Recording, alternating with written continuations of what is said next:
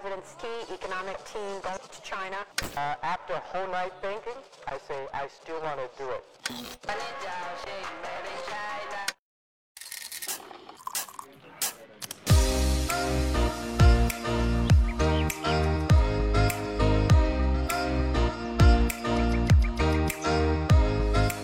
Hey there, this is Ray Ma, your China Tech Analyst. Welcome to TechBuzzChina Livecasts by Pandaily.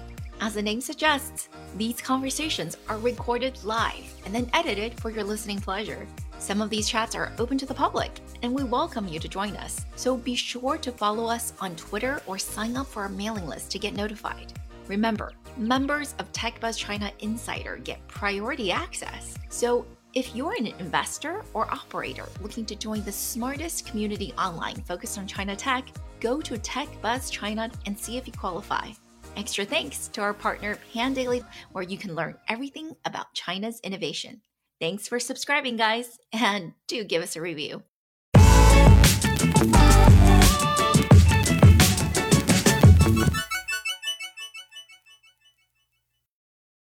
Alvis, tell us more about China Growth Capital and also yourself. What does the fund do? What's the size? What's your strategy?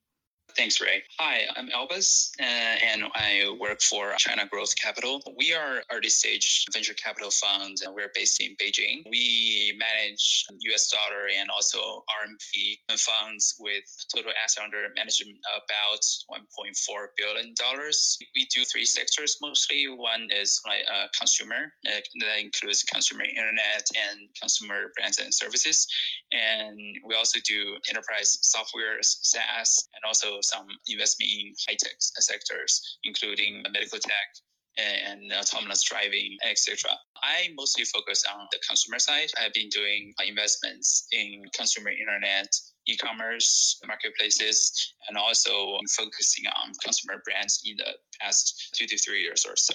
So we talked about this because you guys used to be really big in fintech, and now it's really shifted into, like you said, this deep tech stuff as well as consumer brands. And you had mentioned that you had stopped really investing in consumer internet and e-commerce marketplaces. What's the reason for that? Yes, actually, we did spend a lot of time and capital investing in consumer internet and also e-commerce platforms, and we actually ended up with some good portfolio too. But in China, we see that maybe since 5 years ago, there is no opportunity for a new platform to emerge quickly anymore. For example, we have a portfolio called Miss Fresh in China. It's real-time grocery delivery services in China and is one of the biggest players. And they started their company in about 2014. We think that might be the last time window for you to start an online platform business, because back at that time, they can still acquire users at a very low cost and at a very high efficiency. And they can have a viable kind of business model in terms of user acquisition cost and also the user's lifetime value. They actually did that via WeChat, viral kind of marketing. But after that, we haven't seen any internet products or platform services that could grow as fast as before. That's because the traffic were getting so expensive and people are spending 90% of the time on the major internet platforms, like Taobao, like WeChat, all the big names. And for a young internet startup, you just didn't have the momentum or the time window or the opportunity to acquire user at a lower cost and grow fast anymore. However, with those internet services and e-commerce platforms already very viable and very efficient, that's a lot of younger consumer brands are starting to grow their business on those platforms. You can get your word out, do your marketing, reach potentially hundreds of millions or even 1 billion customers. And also you can sell your product, Taobao, Tmall, or Jingdong, or even Douyin right now very efficiently. We have those marketing channel and also sales channel ready to go. And that's like infrastructure has already been built 5 years ago. Right now, we just need better product and brands. That's why those new consumer brands in China are very efficient and they're getting a lot of attention now. Got it. So the infrastructure building was from 2010 to 2015 or so, and then now it's much more economical. It's a much better business to build brands on top of that. That makes a lot of sense. For the brands that you're investing in, though, I just remember very clearly you had mentioned some metrics, right? So maybe you could talk about what does that growth look like these days? It's amazing because in the past couple of years, we have no idea how we should do a D2C brand in China. And right now, the markets are just so competitive and everybody is so efficient right now. Like, to give you an example, say if you start a new skincare brand in China and you start off online, try to selling your product to customers through social media, through e-commerce websites. If you want to be competitive in the market, you have to reach maybe $5 million in monthly sales within your first 6 months of launching the brand. So that's actually a crazy rate, like from zero to doing 5 million a month. And you have to do that within 6 weeks, 6 months at USD. Oh, so wow. That would translate to about 30 million in RMB. So you had used the words DTC to describe some of these brands that you're investing in, which stands for direct-to-consumer, which is a business model that was really popular here in the US a couple years ago, but a lot of enthusiasm has died down because none of these brands got super big. What are some of the, differences that you think exist between what we saw here in the US versus the DTC brands that are growing in China right now? Why is it a, better opportunity? First of all, in the US, most of the brands here launch their business online and they tend to sell to their customers through their own websites or even apps. And that's because in the US, the e-commerce market is not as highly, concentrated as in China. Amazon in the US is the biggest player in e-commerce, but it only has about 30% of the market maybe. And whereas in China, Taobao dominates about 70%. And the rest, Jingdong has 10 to 20 and Pinduoduo and Douyin right now growing very fast. People use like WeChat for over 1 billion people. That's a very dominant kind of IM or messaging services too. So in China, brands, they don't build their own websites or try to, reach and retain customer on their own services. They try to reach out customers on those big platforms. They sell to people through Taobao, Tmall, or Jingdong, WeChat, or Douyin, and they do their customer outreach and acquisition in some different way compared to the US. Because in China, people, when they do shopping, they don't go to the brand's official website. We don't have that customer habit in China. We don't go to Nike.com to shop for Nike. We go to Taobao and search for Nike. And that's where Nike in China will build their product and services. And so we have some operational differences compared to the US D2C brands. Mm-hmm. Amazon percent of e-commerce right now vary a little bit between 40 and 50%. It is still substantially lower than Alibaba's share of e-commerce in China. Yeah. That's on the marketing and front end side. Could you talk a little bit also about the supply and manufacturing side?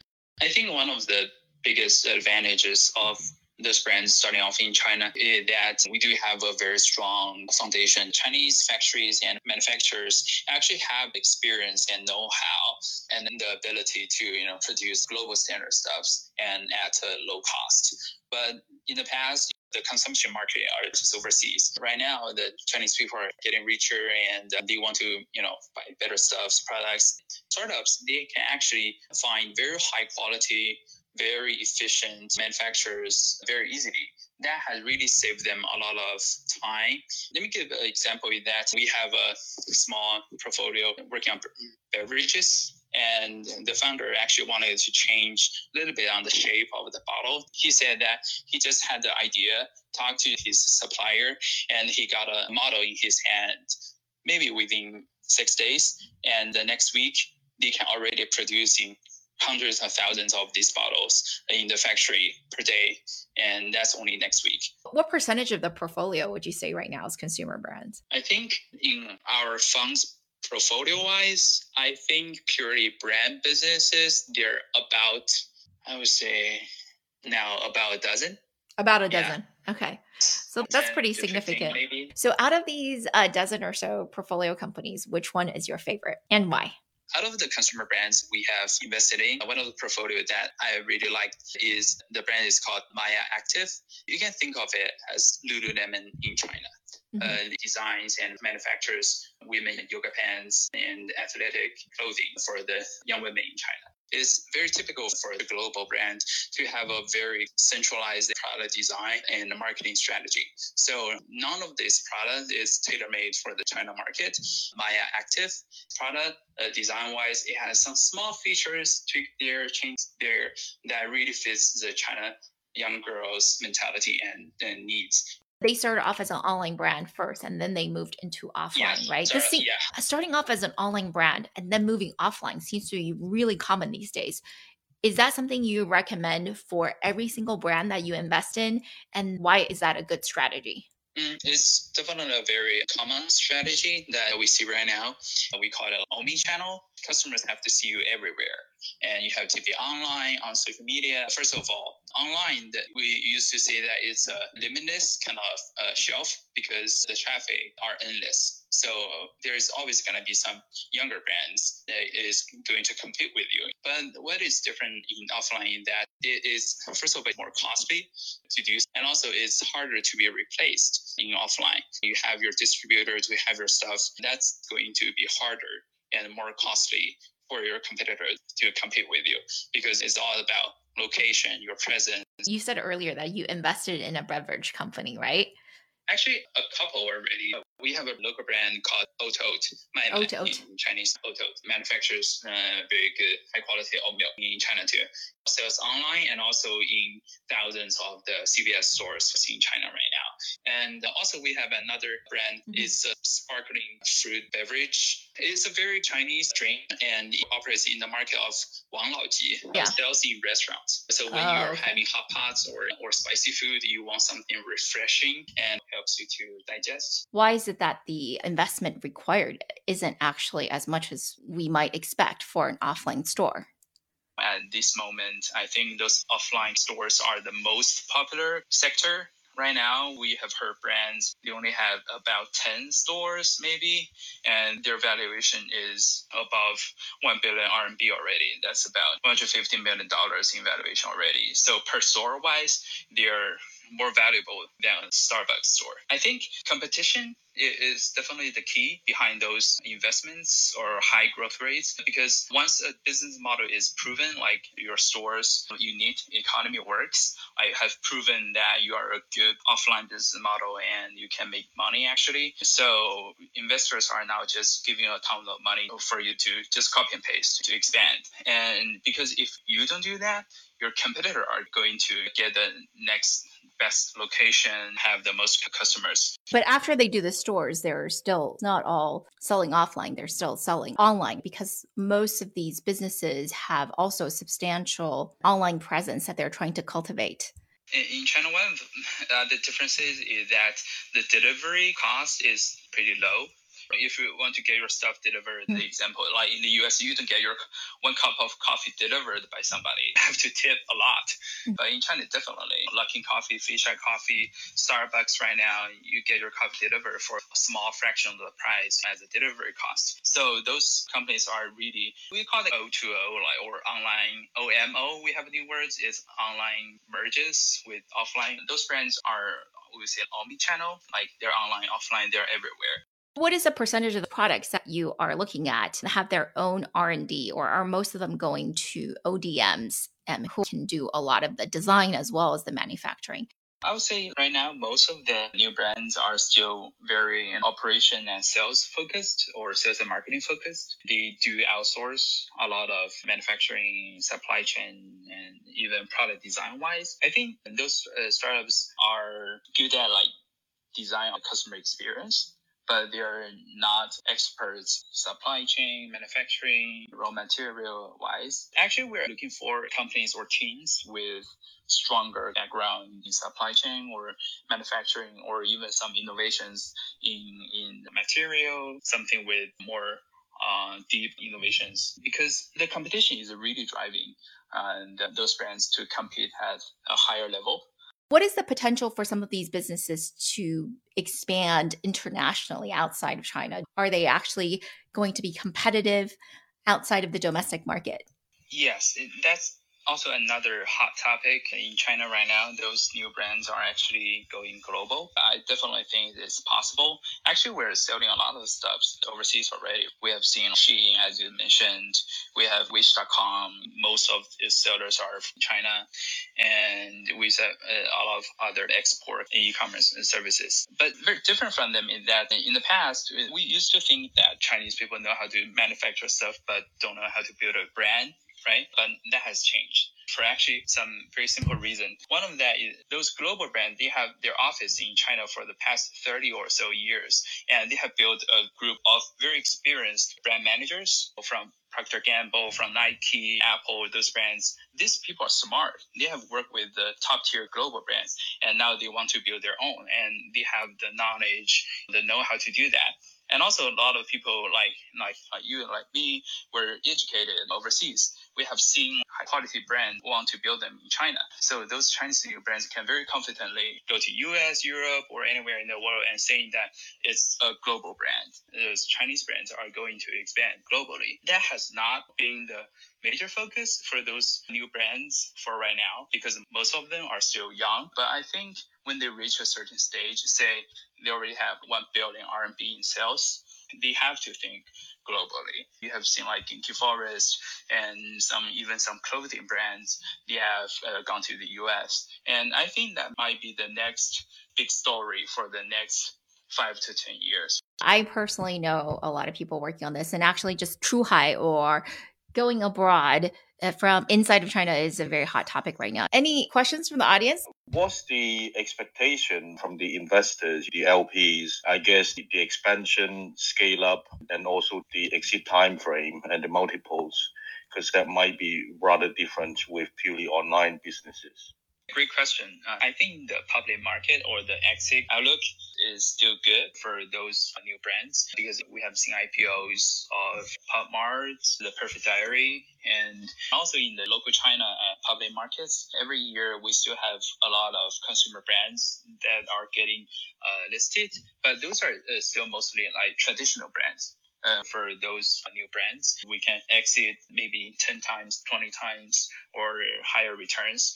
But definitely, they're not like internet businesses. We don't have opportunity in like Kuaishou. You can get 1,000 times return on investment, but we're still okay with getting maybe 100 times, 50 times, 20 times. And that's still, considering your exit time frame, is still definitely acceptable. And also the risk might be lower. Kuaishou is very hard to build when we have only one of them in the past 10 years maybe. So a lot of exit cases haven't been here yet, and that's how it is right now. So lower returns, but lower risk, hopefully. We're just wondering any characteristics that you look for to spot the one which you think will survive? I would say one of the key things is that they have to create a new product or offering or an experience that you cannot be only one time or two times better than the current offerings. In consumer products, it's definitely hard to do 10 times better, but you can be like 5 times better, and we're really looking out for that. We're looking for very creative products that can attract consumers online efficiently and something that the market haven't seen before.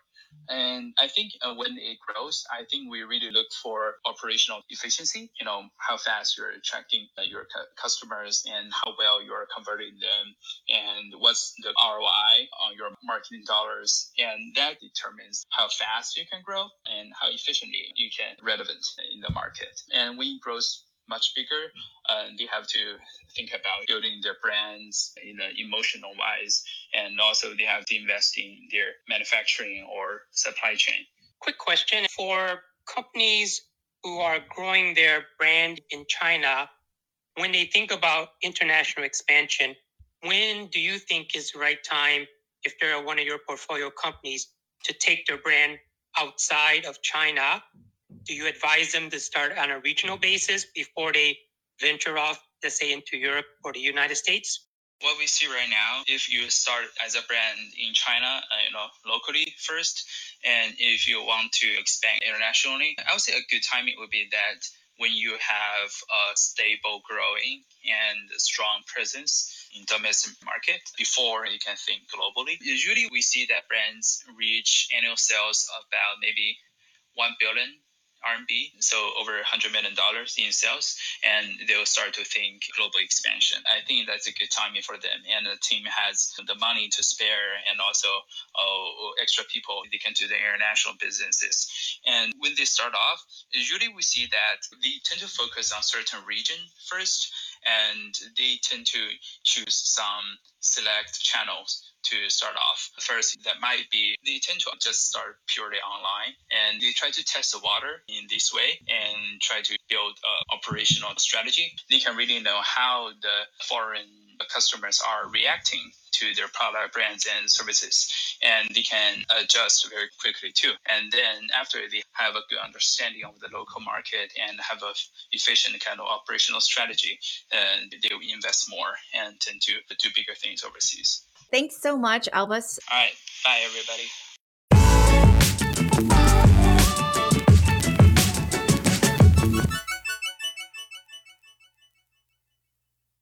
That's it, everyone. Thanks for listening. And if you're really serious about China tech, join our insider community. You do have to take a quiz, so make sure you listen to all of our past episodes on China tech on our main TechBuzzChina podcast. Also, a huge thank you to our editors, Carrie Huang and Bryce Ye, and of course, the entire Pandaily team for all of your help. See you next time!